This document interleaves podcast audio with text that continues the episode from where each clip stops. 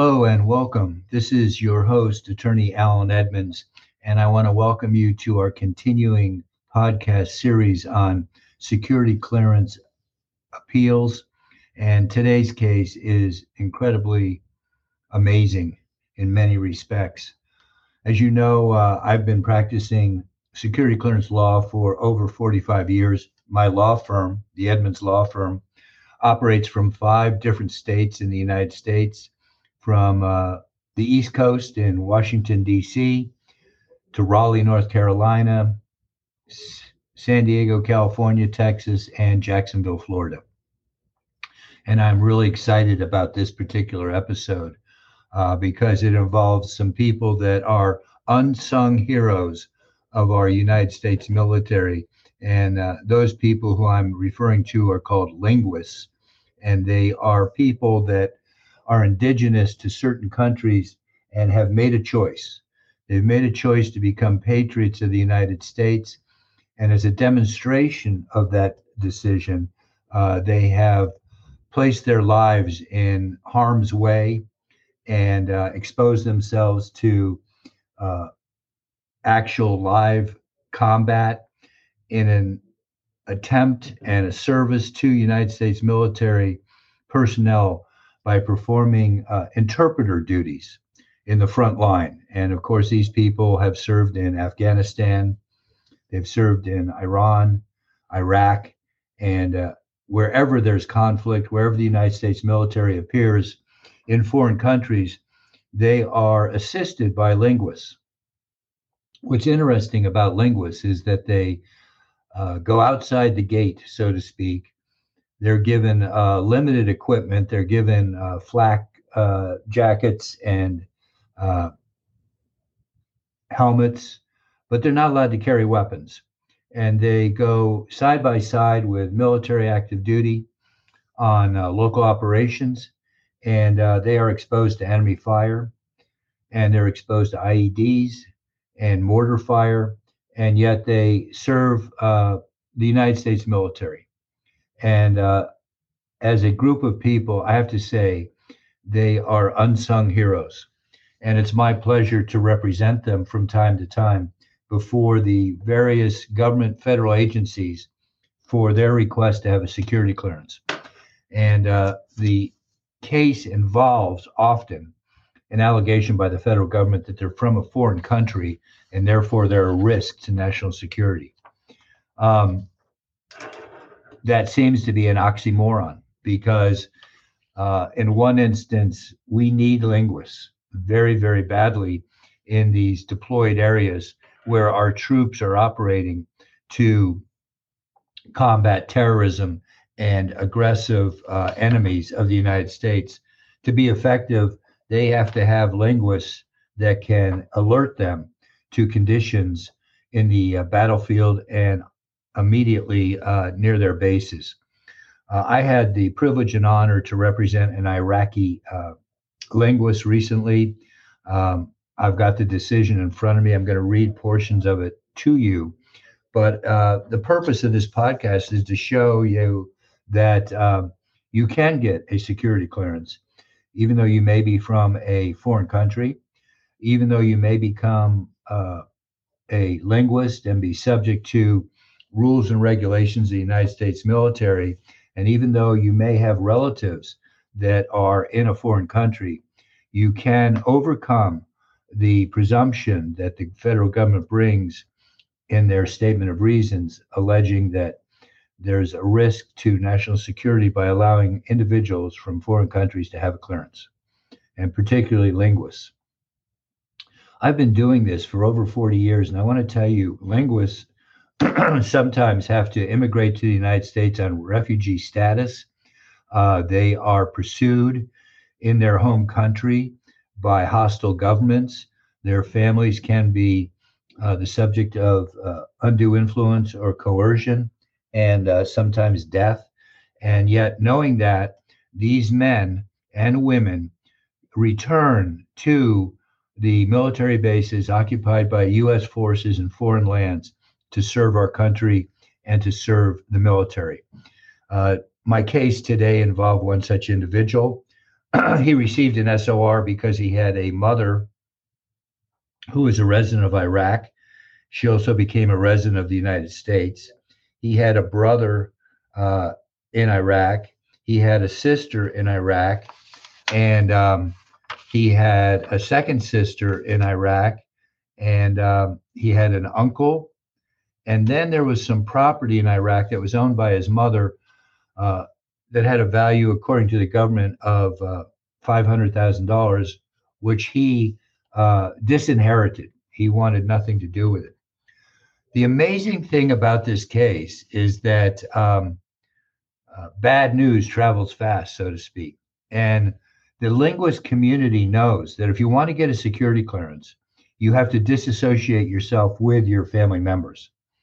There are some administrative judges that say, no, you you don't have to stop talking to your parents, but the practical effect is what this individual faced was the very real uh, allegation against him that he had contact with his immediate family members.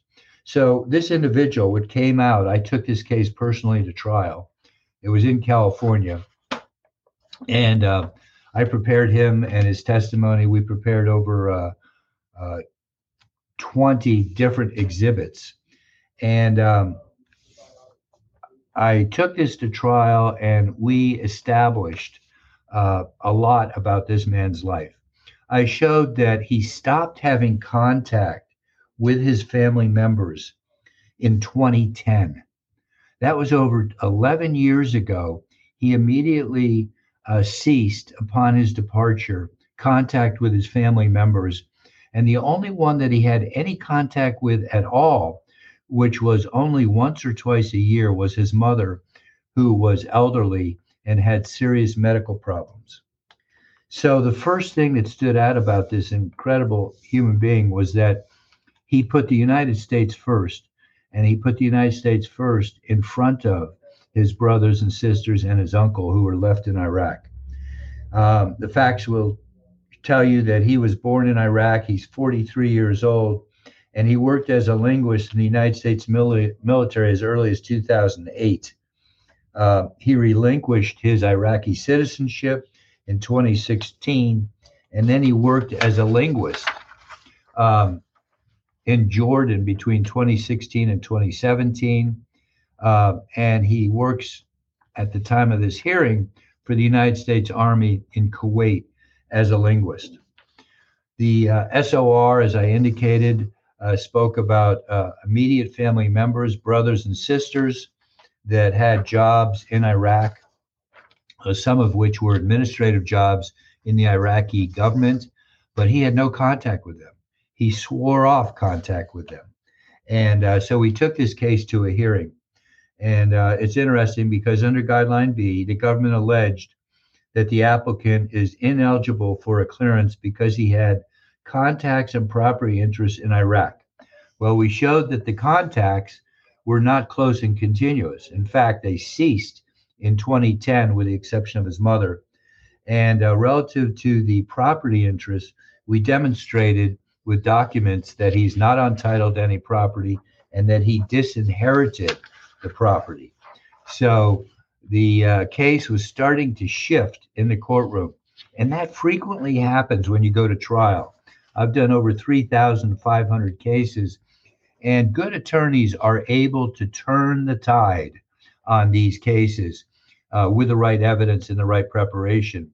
The staff at the Edmunds Law Firm is filled with professional professional uh, paralegals and attorneys that know how to create a defense or a mitigation case to uh, overcome the allegations of the government. In this case, uh, the facts that uh, were also entered into evidence uh, demonstrate that he was issued a badge to enter his military base in Iraq and a CAC card uh, to enter certain facilities in other countries.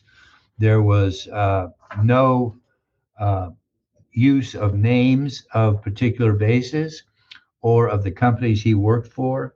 Uh, we felt that that should have re- remained um, confidential or classified, so nothing was uh, mentioned on those issues.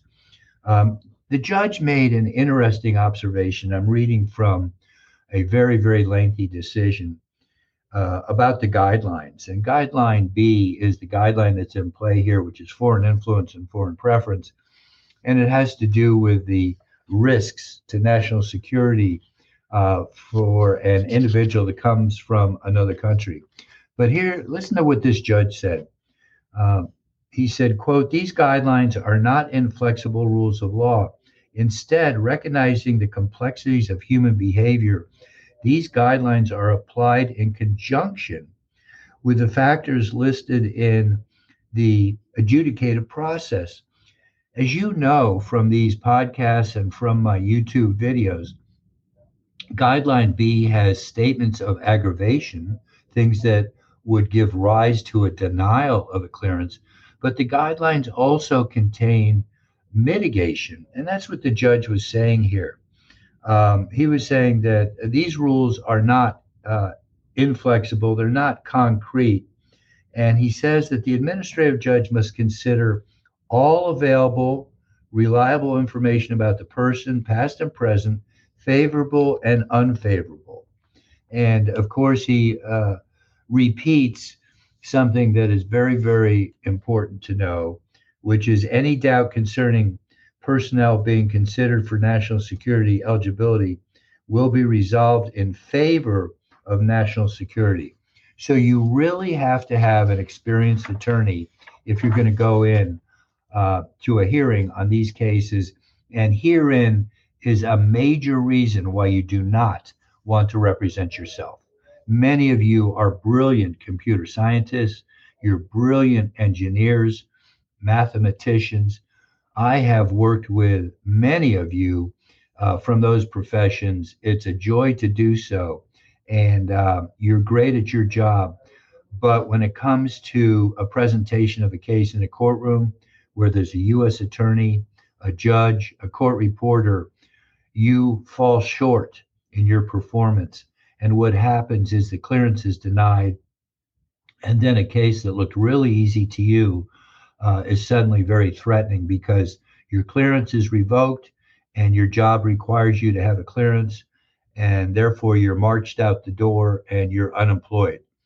This is far too risky and far too important for you to represent yourself. I hope you'll call me, Alan Edmunds, at 800 481 2526.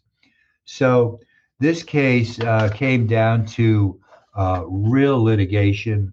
A lot of documents were uh, marked as exhibits and introduced, and um, the developing mitigating factors were a result of a lot of hard work on behalf of my staff.